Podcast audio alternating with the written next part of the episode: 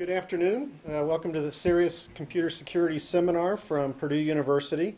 Our speaker today, Robert Zimmerman, is a Purdue grad from back in my era, 1984. Uh, he graduated with an MSIA, uh, Krannert uh, business degree, uh, um, master's, and now is the CTO of Inforistec. And uh, they're a consulting business, and they do some work in healthcare privacy, which is going to be part of his subject today.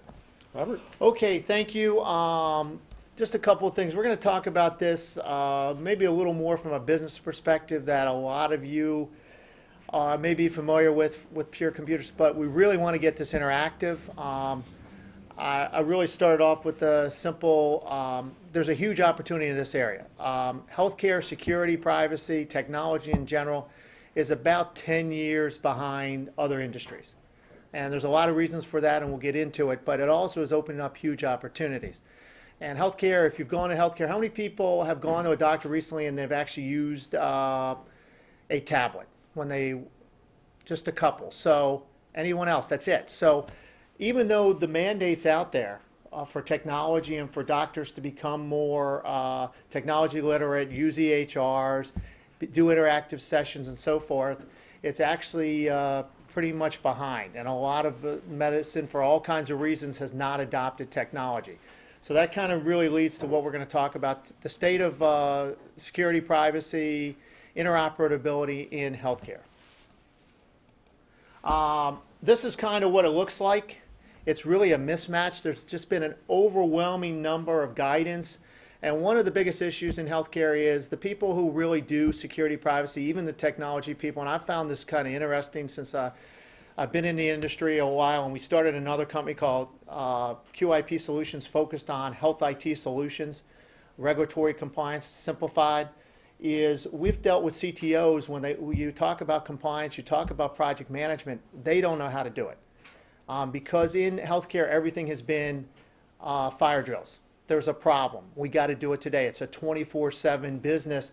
You can't spend time like a lot of industries to stop. So everything's 24 7. Everything seems to be fire drills. They're not very good at project management. Um, and when you look at that, all these things are happening right now. It's overwhelming the industry, um, whether it's the regulatory requirements, um, the fact that they now have to do security and privacy. It's one of the mandates. And when you think about it, it's probably pretty important because the value of a um, medical record right now is about 50 times that of a credit card record because what you can do with it. And I don't think a lot of people know the hackers are starting, but that's not why breaches occur, and we'll get into that. It's not hackers for 90% of the breaches. Um, but the value of a record is 50 times very simply because in a credit card, you usually can tell pretty quickly that there was a breach. And all the credit card companies, they send these announcements now. They can do the patterns. It's very easy for them to do detection um, on data um, because the data is in one place. In healthcare, the data is all over. So what most people are doing today, and you see this mismatch, and this is a clinician, and that's kind of what they're overwhelmed is. If I stole somebody's record from here in Indiana, my first thing would be to go to like South Dakota and sell it.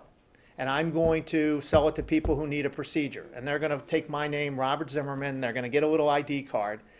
And nobody's going to notice anything for a good 30 days minimum until the bills start coming back to me, Robert Zimmerman, and I'm going, what is this?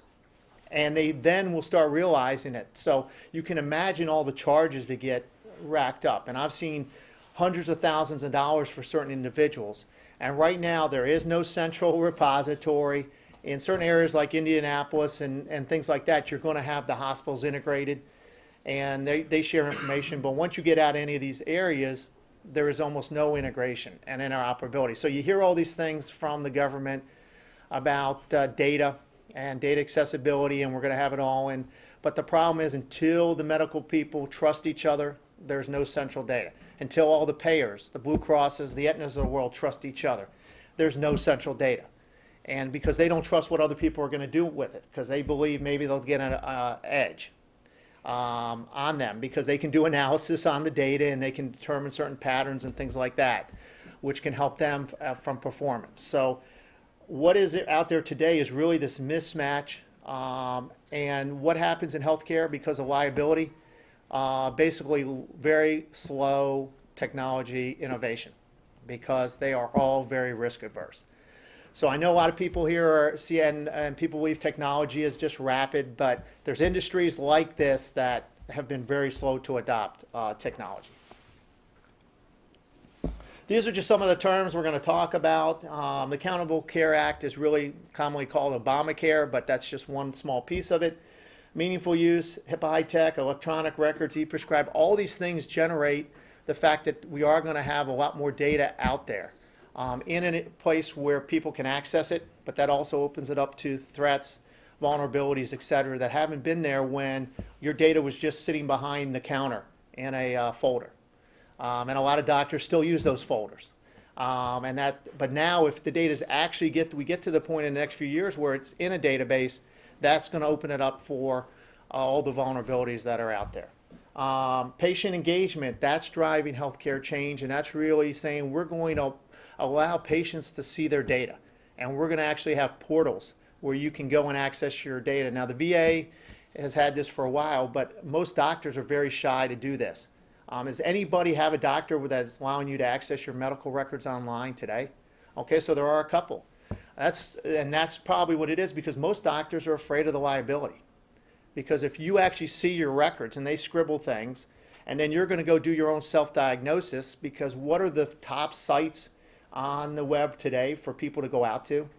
Um, the number four and five sites out there are healthcare sites. People self-diagnose. I've got cancer. I've got this. Um, and doctors are very worried that people are going to take this portal, and let's say the data is not very good, because that's the other problem in healthcare today is the quality of data. And somebody's going to go run with this, and then say, "Wait a minute, Dr. Bob, you told me I had this, but I just went out to this site, um, Health for Me, and they said, no, no, no, I have this."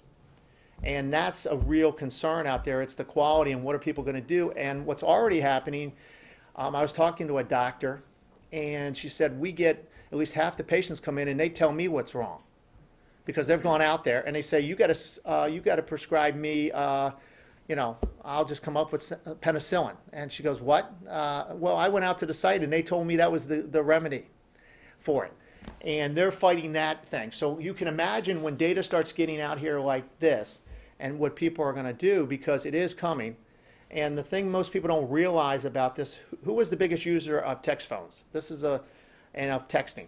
Um, it's the underserved community. It's the rural community. Um, it's the people that you might not think are, but it's the people that are, are served by Medicaid and, and commonly. So the poor individuals, the rural people, they inter- most of their interactions are with text and they are actually using smartphones today for a lot of their uh, communication, which is people don't realize. So people are already starting to use this, but there's no security on most of it. Um, most of the sites that people go to and they love to do their own self-diagnosis or they do the um, the heartbeat test and the different exercise, none of that is regulated. That's all out there. And what do you think these companies are doing? They're selling the information um, today, and the, uh, the information is worth a ton of money because you can do analysis on it. It's probably one of the best sites for quality data. So that's kind of what's happening today. Um, the healthcare risk management environment, there's very little integration um, out there. Um, traditionally, what's been out there is operational risk, and you have these compliance officers that run around checking what's going on, and they'll look in clinics or hospitals, or the doctors will do their reports on common procedures that they've done and have they followed this the straightforward op but that's from an operational perspective. Um, financial risks people look at from the payer perspective because everybody cares about getting paid and that drives medicine like everything else. But where there's been almost no focus is technology risk. And a lot of organizations if you go into a lot of clinics and even regional community hospitals the person they have in charge of it was basically who volunteered. Um, and that's who they've assigned to it so they're really behind in a lot of areas just because the focus has been on patient care, research, and getting paid. And the last piece was risk. And the first two areas they've done, but technology risk, uh, most organizations are back in the phase of where finance and other industries were 10 years ago.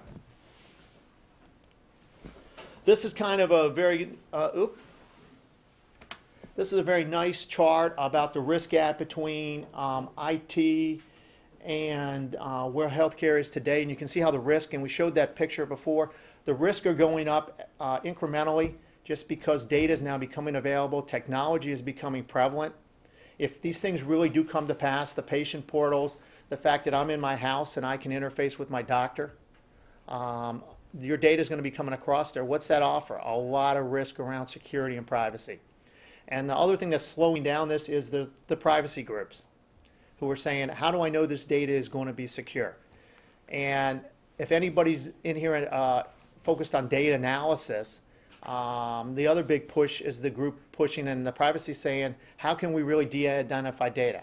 Because there's been studies done by people like Purdue University where they have basically been able to re-identify data where name, address was taken off, but by trends and where it came from, they could identify was Robert Zimmerman.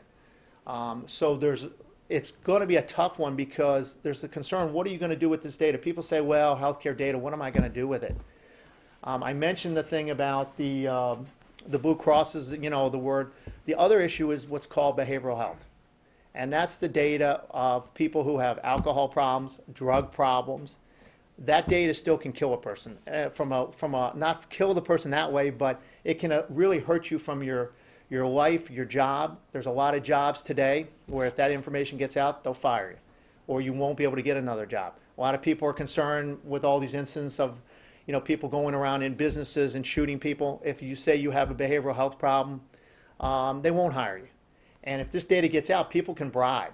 And that's the area where we've already started seeing people try to hack in and use that part because if that got out on somebody like myself and I've had behavioral problems and I'm seeing a uh, psychologist and there's a statement here saying, you know, suicidal or, or and that gets to my employer, um, that could really affect my job and so forth. So there's already been instances where people have been actually, um, there's, uh, had people ask for money for the information back and so forth. So it's something that's just waiting to happen. Luckily, the data's not out there right now in most places, and it's not very good. But once it does get good, um, it's going to be open for people like that um, to go after. And for better or worse, uh, the criminals uh, realize it.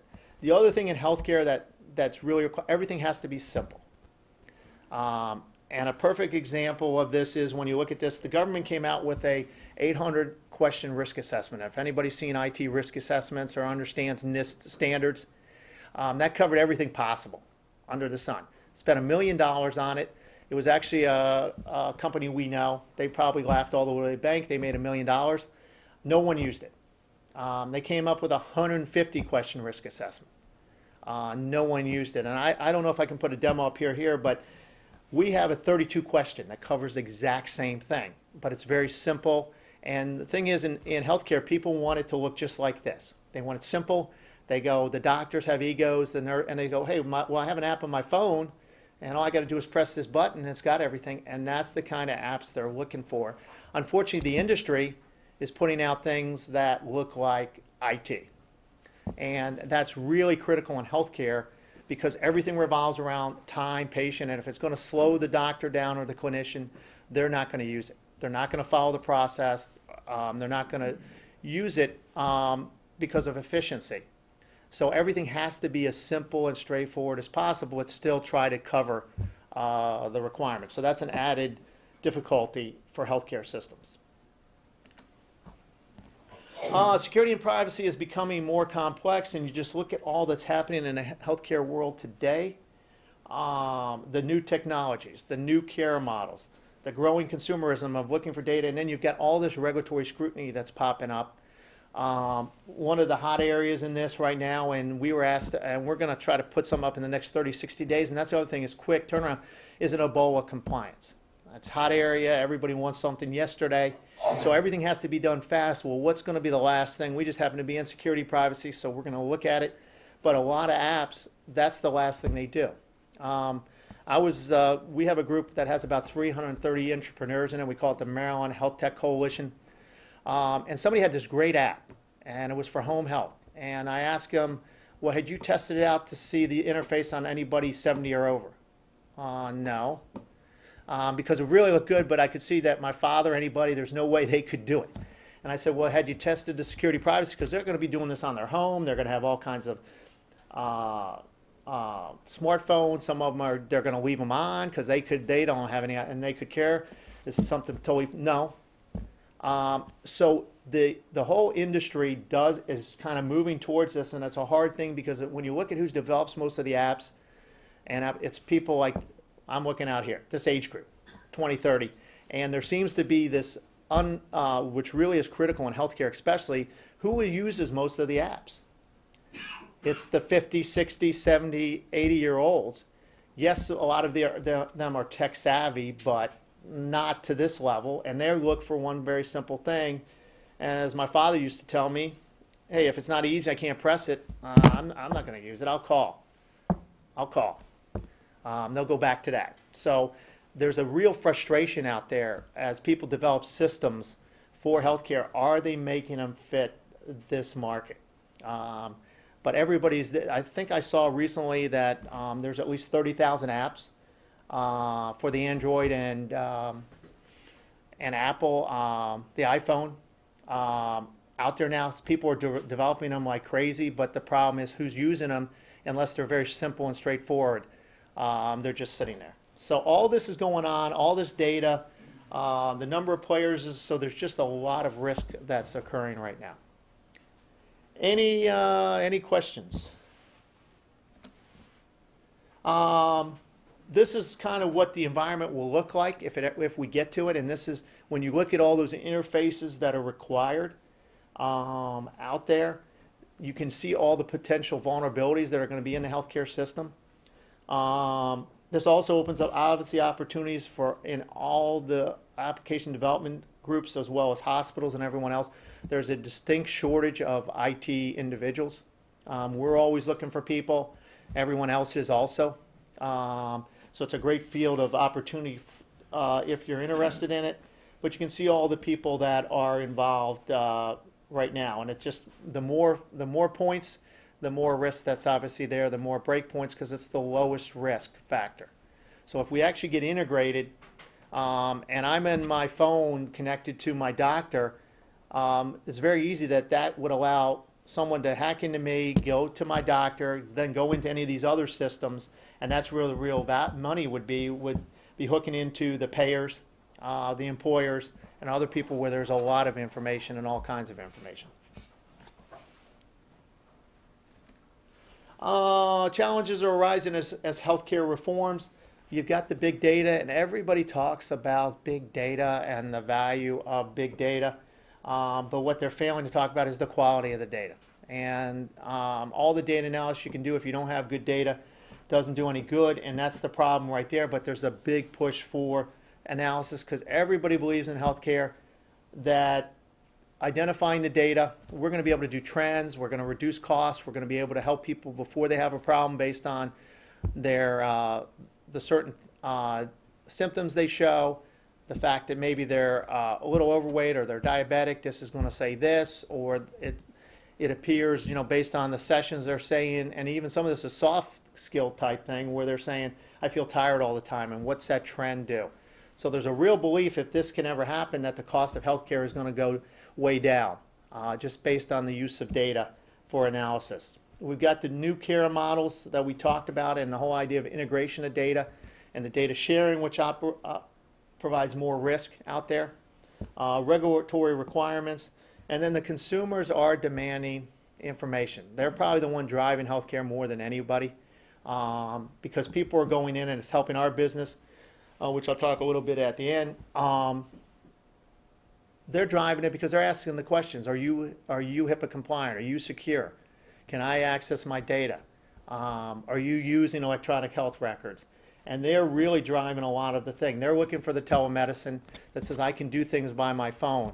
Um, but what that is all driving is the change and the pressure. So if anybody's going to push it, it's that most people in healthcare don't really follow regulatory requirements unless there's a revenue aspect to it. Because they say, who's paying? And if somebody can't tell me who's paying, I'm not going to do it. But if my patients are telling me I need to do something, I'm going to do it because it's going to affect my revenue uh, or affect my reputation, which affects my revenue. So those are the things driving all the change in healthcare today. Um, these are just some of the things, once again, about uh, what's driving it. Um, change has been being driven by the technology. uh, without a doubt, but it's a very slow process. Um, what consumers are looking for, clinicians, the industry, the industry really hopes that this is going to drive down cost. And you know, the, the latest one on the retail is the retail doctors. So when you go in and you see uh, whether it's a CVS or Walgreens, they have their little clinic. Um, who's protecting that data? Um, and that seems to be where we're going to all these so-called urgent care or these retail facilities. And there's more touch points that are going to be out there in the industry. Um, and then the whole idea about the data integrity and error reduction, um, will that really help uh, as we get more and more data? Um, just some stats on um, engaged and connected consumers. Um, they're driving the mobile change in the mobile requirements. Some of the things they'd like to do with this. Um, they have a strong interest in, in health monitoring devices. I think a lot of people would like to be able to do their own heart rate and things like that and do the self diagnosis.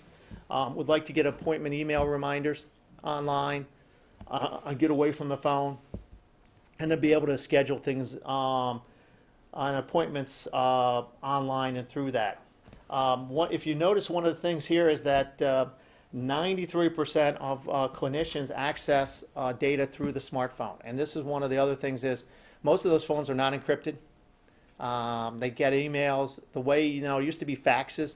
You went to the doctor and they would fax the information to the other doctor or to the pharmacy. Well, now they're texting, um, but most of them don't have secure text.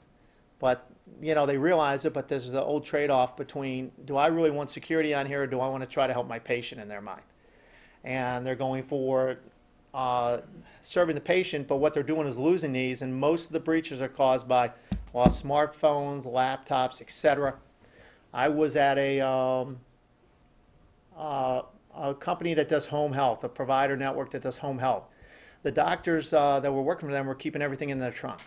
So all the personal records, the laptops, everything was in their trunk. It was easy access, but obviously anybody going in there, the car got broken into. All everybody's records are there. Some of them even kept it right in the back seat, which is even worse because then people can see it and break in.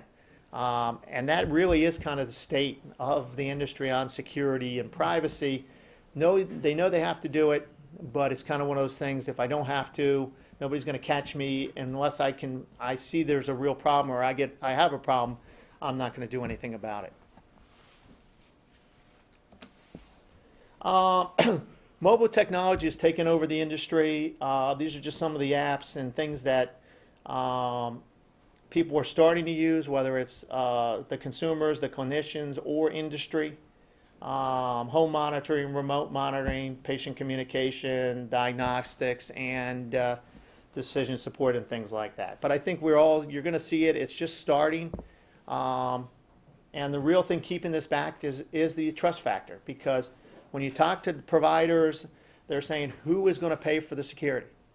How do I know this is secure? I always worked with uh, Dr. Zimmerman, and I re- referred patients to him, and I sent it, and I felt comfortable, and we've never had a problem. So how do I know this is going to be secure when I start sending information across the line? How do I know it's really going to get to Dr. Zimmerman and four other doctors aren't going to see it, or some nurse who's then going to try to is also going to look at it, who shouldn't be looking at it. So there's this whole thing about the the trust and the security. Um, there is an effort for the federal government to, to do interoperability and set standards, but as you can imagine, it's very difficult because um, vendors who are out there today have proprietary standards, and that's what's keeping customers using them, is the proprietary standards. So the big people in the EHR world, um, whether it's Allscripts or Epic, it's to their advantage to keep everything proprietary, keep the data proprietary, keep the access proprietary. Um, because if they start opening things up, then people are going to realize there's other things that I can use and there's better solutions besides their core. Um, so there's a lot of things keeping technology from really advancing um, in the industry, the risk issue, the liability issue, and it's the vendors themselves. Data breaches are more prevalent than you think. Most people in healthcare don't really say when there's a problem unless they have to um, because of the liability. So there was a study done by Ponemon, and 41% of said they had a data, pre, uh, data breach last year. 79% reported having more than one. Um, so it's occurring pretty regularly. Um, and I don't think most people, if they knew this, would want their data out there. Um, but it is getting out. What are the likely factors for a breach? Lack of staff attention, uh, mobile devices storing PHI, and health information sharing. So most of these are if they could get good policies, get good security standards in place, um, they could reduce most of this. But a lot of it is there's just not the, been the focus on it for every reason because the focus is on a lot of these people are overworked. They're working 12-hour days. There's a shortage of nurses, and they can get all the hours they want um, in most locales. And you can imagine at the end of a 12-hour shift, uh, you're going to be tired and just to open yourself up for even more. Uh, besides the fact, a lot of the biggest issue is training and awareness on a lot of these issues. Uh, what's the cost of a breach? 81% resulted in time and productivity loss, uh, 78% brand, and 75% loss of goodwill. And that's really the driving force for anybody doing anything. It's it's the reputation and it's the patient goodwill because that, that everything there drives revenue. And as more and more of these uh, urgent care facilities set up, there's competition for hospitals and clinics, and that's really what's driving change and, and technology innovation. Um, are those things because people are worried about potential patients going down the street. And you're seeing more and more where there's like two urgent care facilities right down the street from each other, run by two different hospitals. Um, you're seeing where you know uh, a lot of doctors are looking for patients that um, are going to be full paying, not other types. So there's just this whole thing, and how do you do that? It's all by reputation and goodwill. Um, what's the just some of the things of what's the risk, the org- organizational damage uh, from HIPAA violations? Um, you can see those there, um, and where most of the problems are occurring: physical theft. I know one of the hottest buzzwords out there, and anybody who says I do cybersecurity can get a job tomorrow because everybody's looking for people that know cybersecurity. And every time you, you hear an ad on the TV for every university, we have a cybersecurity program now. Um, but when you look at this, where most of the breaches occur, and this is no different than in any industry, healthcare may be a little more, most of them are process oriented. It's people type of factors. And cybersecurity is nice and it's needed. And if you're in the military and some of these other places, government facilities that are getting, you know, denial of service type attacks. Um, but most of, of medicine, it's not that. It's, it's just the vulnerabilities are there and people are just taking uh, advantage of them. So it's not taking a lot of thought, a lot of effort uh, today.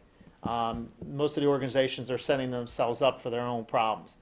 Um, and part of the problem is just that there, there just has not been the culture uh, the security awareness. One of the key things is just security awareness training for everybody, privacy training in these organizations um, has just there just has not been the focus to date.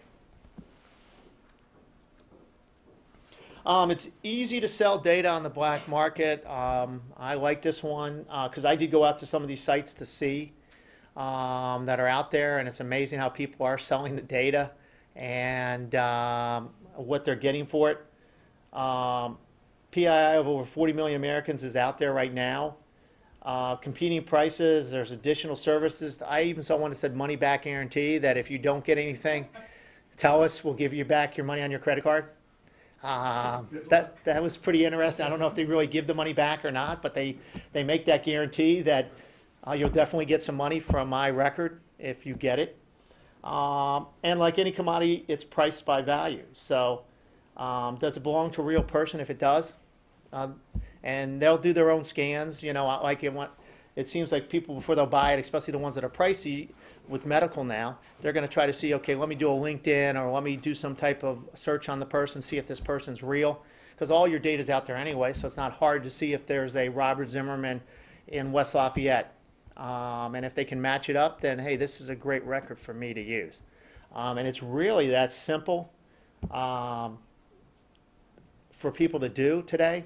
Um, and I don't know, maybe some of the people in here have tried it uh, and so forth. There's obviously a big opportunity for people making money working internally for people to try to help them to avoid that from occurring. Robert? Yes. It seems like when credit card data or something like that, financial data is stolen, the, someone who wants to exploit that can do it from afar, be very uh, anonymous. But to exploit this kind of data, you've got to, you've got to show up at a clinic impersonating someone. That's a much higher risk. It, it, it is and it isn't. Um, because of the fact that in the industry today there's so little oversight and that immediate, as I said, the immediate um, ability to identify um, an invalid transaction, I'll say, because you know, like with credit cards today, even when I, the one that gets me with credit cards is, um, and I don't use it much anymore. I think it's Chase. I use someone else. You know, if you're in a different area where you haven't been regularly, it doesn't take to charge. So they've got it set up so much, and then you get a phone call or a text message. But in healthcare, by the time people realize it, that's what's really doing it. You're right. You have to go there in person. The person has to actually do an ID, put their picture on it. Um, but by the time anybody notices, because of the way the system is today, it's weeks, months. If we ever get to this thing where everybody's integrated and they can do a check on it, um, and there's question now whether your picture would ever be on there because of privacy issues. Um, because there's people who are saying that's, you know, if your picture's on there and then your health record, and somebody can see that this is Robert, and on there says he's had psychiatric problems or heart problems, I mean, you know, that's too much. You can't put all that together because then that's all out there and it's invading privacy. Um, so that's why right now it's, if they ever get to the thing where there's some quicker way of validating a transaction, uh, but right now you go in an emergency room, all they do is say, you have an insurance card? And you got one? They're more than happy to serve you. Um, and that's what's driving, the, and until they get that, and the, the fear they have, you know, if you don't get a purchase, let's say you go into Target and you buy a bunch of items and you, okay, so your purchase was declined.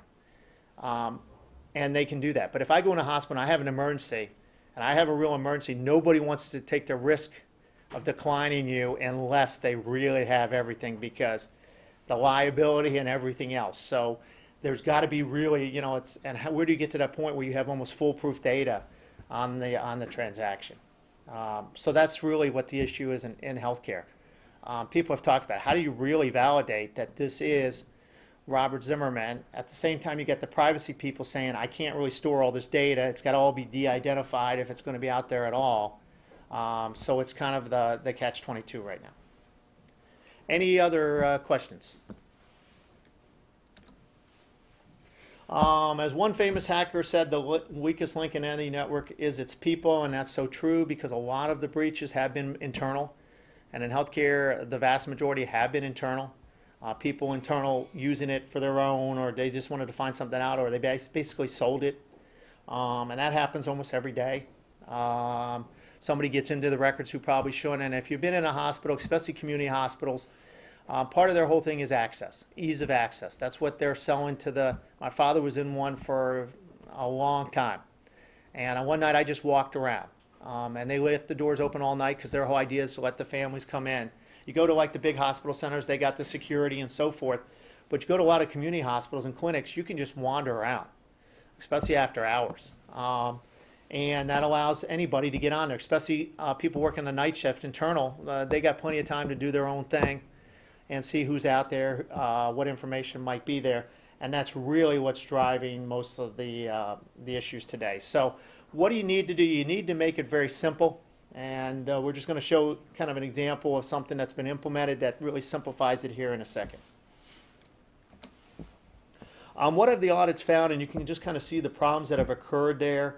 Uh, even basic risk assessments aren't done right, but there's policies, procedures. Uh, most of them are out of date. Uh, lack of training, uh, disaster recovery plans haven't been tested. Uh, not even, and that's not even saying whether you get a business continuity plan. Limited encryption, even though everybody says encryption is one of the easiest ways to protect data, uh, actually getting that in there because how do you get people who are on different systems and diff- to use the same encryption? Okay, how are you really going to share the key? That's the issue here with something like healthcare. It's a disparate organization with so many people answering to themselves. Because even in hospitals, half the doctors in there don't work for the hospital. They work for some company that's tied into the hospital. So they have their own little group for all kinds of reasons. How do you get standards across here? And, oh, something like that so that you can actually put in the security and privacy because if i'm an organization and this is something that happens very much today in data transfers and uh, the person went into the emergency room at uh, st vincent's and now they're seeing me and they say hey the data's encryption but who's to say i'm over here in my own doc that i have that encryption and 90% I don't because I have whatever I have or whatever my vendor gave me. Um, so what's the easiest way to go? Well, I'm going to skip that and I'm just, uh, you got to get the information to me, send it to me. So there's really issues here. How do you get standards in when you have approximately 750,000 providers? Um, you've got uh, another million business associates, labs, billion that are also covered by this. How do you get everybody on the same standard? Um, and whatever what a lot of these groups are used to getting is being paid to do things, for better or worse, grant money and other things. And they're saying who's going to pay, and then why this standard versus another standard um, of encryption. So or any type of standard, um, and that's making it very difficult. And especially on the whole access control, same idea. How do you get a standard when you have a group like that? Um, yin and yang of cons- of security, it's really balancing the productivity um, versus what benefits you get from it. Um, while security controls stop people from doing bad things, uh, obviously these uh, same controls can enforce uh, best practices, and it's really getting people to understand that fact of what the value is of controls and, and whether security, privacy, access controls, any kind of control, because you go in a lot of offices and, and still they're using passwords like 123 ABC. Um, just because it's easy, and what they'll say is it's too hard to remember, and I forget passwords myself because you get these ones and they tell you you got to have a special password, and what do most of the organizations do? They they believe it's safer just to do that than to put because what people were doing was putting stickies with the passwords like you know four five six pound uh, Robert pound three. Um, most of them were putting stickies because they couldn't remember. And then is that what's safer? Uh, ABC one two three or, or that? And that's the kind of trade off when you look at this and and people that start getting involved in healthcare and it's a huge opportunity. Everybody says it's the biggest market of the next few years. Um, as I mentioned, the opportunity for technology is is sky high because it is here, but when you deal with it, there's the constant trade offs between ease of use and the benefits. Um, traditionally in healthcare, security and privacy have not kept up. You can see how small they are uh, compared to other industries, um, both uh, from an employee basis as well as from a spend. So there's, once again, it's just, uh, there's a long way to go. So where are most healthcare organizations in IT risk? Um, these are just the common things. It's a nice little diagram of the activities that you would want to have from a risk management program. And unfortunately, most of them are in risk assessment if they've done anything. Um, they do a risk assessment and then they go, what do I do next? Um, and they really haven't got to the form of risk mitigation, actually putting things into place, documenting or ongoing monitoring. Um, and when they do have monitoring, they're monitoring, but how do you know what the issue most people have with monitoring tools today is there's just a ton of data, but how do you analyze any of the data? And there are some solutions coming out that are very simple that try to do some of that, and you just say a few parameters um, so that they can actually do it. But most organizations are just using standard monitoring tools. They say they're doing monitoring, but then nobody knows what to look at because if you see most monitoring tools, uh, it's like this much data comes out. Um, and then how do I identify what's really important, if anything, that I should be looking at? Um, and unfortunately, most times they don't notice things that they really should. And you see some of the breaches, Target and others, where it went on for six months. Now, they had monitoring in place and other things, but it took them six months to realize there was a problem because there was just so much data coming out. So if anybody can come up with a really simple monitoring tool that really is comprehensive and really identifies just when people and does away with false alarms because that's the other problem, the false positives, uh, you would have a huge market. Um, and that's really what's needed in the industry because what happens is the old story there's so many false alarms. What do people do? They just ignore everything. And that's kind of what's happening right now in, in healthcare. And you actually see that too with devices. A lot of the devices have alarms. So if you've been in the hospital, um, whether it's you're, you're getting intravenous or any type of anything's occurring, most of them have alarms. But because the complexity of most of these solutions, they all have embedded, they're all very technical now, it's overwhelming the nurse. I was just talking to, to somebody that said there were 200 different uh, possibilities that the nurses had for the uh, defibrillation, uh, the ongoing one. So that basically just keeps the heart going for the person. 200 possible settings. Um, and they've made it comprehensive, covers everything, and that's part of the problem there. But when you got 200, you know, how did how does the and the nurse is trying to do this very quickly, and then you're starting getting get into false positives where they don't know if it's really wrong or not, but they've gotten so many they just assume it's it's wrong, and they just say, okay, well, it must be the machine's not working right. Um, this is just what drives, and we talked a lot about that, so I'm just going to skip over. But it's kind of the, the cost of a breach um, is anywhere from five hundred thousand dollars up, so it's not small, and that's really just for a small clinic. When you talk about the big organizations, it's millions of dollars. Uh, this is what organizations are really looking for. They're looking for simple solutions, um, all-in-one type of security and privacy solutions. Um, much like TurboTax, and um, that drives you through the process. It looks very easy to use. It is easy. It's comprehensive. They don't want to see complexity. I think people in IT love to make things complex. Um, it's just a nature by it. They like to see cool things. That's why you're in IT or in computer science or MIS. But what people really need out there is simple. And um, we have a solution that does this, and people say it looks very simple. Well, that's the whole idea. It is very simple. It kind of walks you through just like TurboTax, because that's really what's needed. Because people are looking for all this combined. They're looking for like risk management in a box. I can't think of a better term for it, where everything is very easy to use. It drives itself almost. Um, and that's what's needed. And so often, I mentioned some of these vendors who didn't even test it out, and they said, "Hey, we got cool apps, and this is great." But the problem is it doesn't work because people are having trouble understanding or using it. Or they never worried about security till the end. Somebody says, Are you HIPAA compliant? And they go, Oh, we gotta we gotta follow compliance. Um, this is kind of the rapid approach too that um, the market's looking for, and we mentioned that we're trying to put an Ebola product out in, in 30 to 60 days.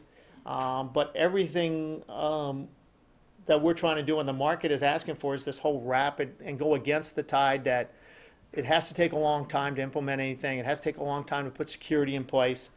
How can you prioritize things and get much quicker uh, implementation, much quicker results? Because then that's going to drive people to change their way of doing things. So the quicker you can show that you're doing something, the easier you can make it, um, the better short-term results you're going to have. And we've taken this to larger organizations, and they look at this and they go, "Well, it's got to take three months. We can't do uh, companies I previously worked with, PwC and the Deloittes of the world, the Accentures, big healthcare consultants. They go, this got to take uh, 90 days because they want to get consulting fees. Well, it doesn't have to take 90 days. I mean, you can. Uh, the whole idea here is to try to simplify the process and get people working quicker. Um, that's kind of our overall, um, this is just our contact information.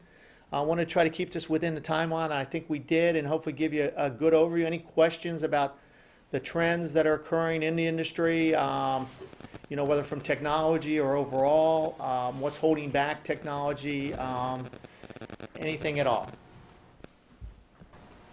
Or we were just so overwhelming with this presentation that it, you just fully understand it? Yeah, I'm, I'll, I guess I'll ask, uh, I guess I will ask a few questions, and, and this will, um, really drive around, I'm very curious from people here, and I assume a lot of people are in CS and looking at it. Have you developed, um, as you go about developing, has there been any interest from you to develop healthcare apps? What's driving and what type of uh, things are you working on? Is there anybody here at all working in the healthcare or thinking about developing healthcare apps, um, today? What kind of applications are you working? at? Is there a, a focus on the usability or what's driving the, um, driving the development, if anything? Because I assume some people here are doing projects where you are developing, um, things, working in mobile technology. Um,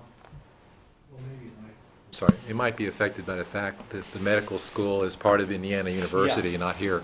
But y- y- there's a lot of slogans that you've iterated that are not unlike any other major challenge like this one. Are there any organizations in the medical community that are saying, this is what we need and this is what we're willing to, to use? Because otherwise, all your civil, solution providers will be fragmented and it'll be they'll be scrambling for market share, no, no one will ever be happy. Yeah, and I think that's what's happening right there now, um, because it's kind of in infancy, and if uh, certain groups become the, the standard and the promotion, like something as basic as GRC, general, um, you know, the overall risk control, governance, risk and control, um, some of the large institutions, they just finally are putting it in, like Beth Israel Hospital and some of the ones that are seen as leaders um, in the industry. Uh, people like Aetna with the health centers they do. So this is kind of the time where that's going to come. The problem you've got now is you've got the competing. It's a very, as I mentioned, and that is the difference. A lot of these themes are similar, but the problem in healthcare versus some of the things like finance and some of the other areas was you had the small groups and you had a group like in the PCI world, the credit card, they really got together and said, these are the standards. And that really drove it. The problem in healthcare is the government is the one setting the, the, the standards, but they don't want to come out and say, this is the standard, this is the certification process, because we've asked them and everyone else has. And they go, well, we can't be vendor dependent and so forth. And people have been waiting for something like that. And then to set the interoperability standard, which it looks like they're going to do, because the people are everybody's saying without something like that, we're never going to have it.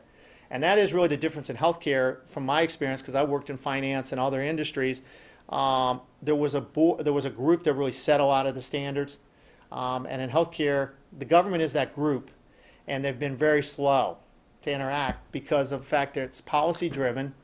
They're always worried about um, are we favoring somebody because for some of the other rules earlier on they did and the, they got feedback, so they're always very hesitant to do that. So that's what's making this more complex. Um, I, what people believe is going to do it is the large organizations getting together, the large institutions like the Indiana University getting together with Northwestern and Michigan and you know other hospital systems and saying this is the standard we're going to use, and that driving it um, because those are the same organizations that are buying up a lot of the doctors as the way the industry is going. So if they start setting and they can actually come together, and even there, unfortunately, there's politics because you know that's in this industry and big egos. Um, but that's really what's going to do it. If those groups can get together, and then the payers come behind and say we're going to follow those same standards that these big institutions are doing, and then everybody else is going to be forced to to come along um, for the ride. But that's what it's going to take um, to really change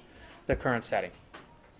Um, because unfortunately there is no standard setter. The government comes up with a lot of policies, but they don't use the hammer uh, to say this is the way it's got to be, like happened in other industries. Any other uh, any other questions at all? Yes. You mentioned that I guess users are iffy to use technology to do anything medical, and I was wondering if you meant that also in regards to accessing medical records. Because from a perspective, it's the exact same as accessing bank records. It's just information when there's well-established standards for that. And so my question was, is are they just people who are iffy with technology or don't understand that there's established protocols and security policies or what's the holdup on that? Because, for instance, Estonia has all of their medical records online and everyone's good to go. So Um, what's the holdup? Two things. One is there is some resistance from doctors who have been in the industry a while, and they like the way the process is. And the second part, um, there's really that's the first part that then drives the fact that they're saying this is not making my job easier. It's actually taking me longer because the problem is the workflows haven't changed. Yet I've now got this new step where I got to put all my data in electronically. So instead of me being able to see, say, 20 patients a day, I'm down to 16, which is affecting my revenue. Plus, I need to spend two hours um, entering data later. So until that kind of process, because the question really gets, do you want the doctor fooling around with his, or spending time looking at you and really answering questions? And and it's got to change some of that process there. And then you've got the the last piece of this, why it really hasn't been accepted in the U.S. So you've got the fact it's always been done this way. You've got the fact that people believe who are using it and starting to use it say it's slowing them down, it's not efficient. So the process has to get more efficient where people are really, and when you look at younger people used to, younger doctors used to tablets, they're seeing more of the value and saying it, they're, it's not being affected. And then the last one is this whole trust factor where a lot of people are saying, hey, it's great, I put this in here, where's this data going to go? And until people start saying there's a standard around data, because right now the EHR systems, there's no standard. Epic has theirs, Allscripts has theirs. Until you get a standard among them also, then you start seeing the value of the data being, being passed. Um, in certain locations like, you know, Indianapolis and places like that, the hospitals have gotten together on their own little networks to share data, but the broader part still gets to that point of changing the culture, um, really make it efficient, because if it's not efficient, people aren't going to use it because they don't see the value.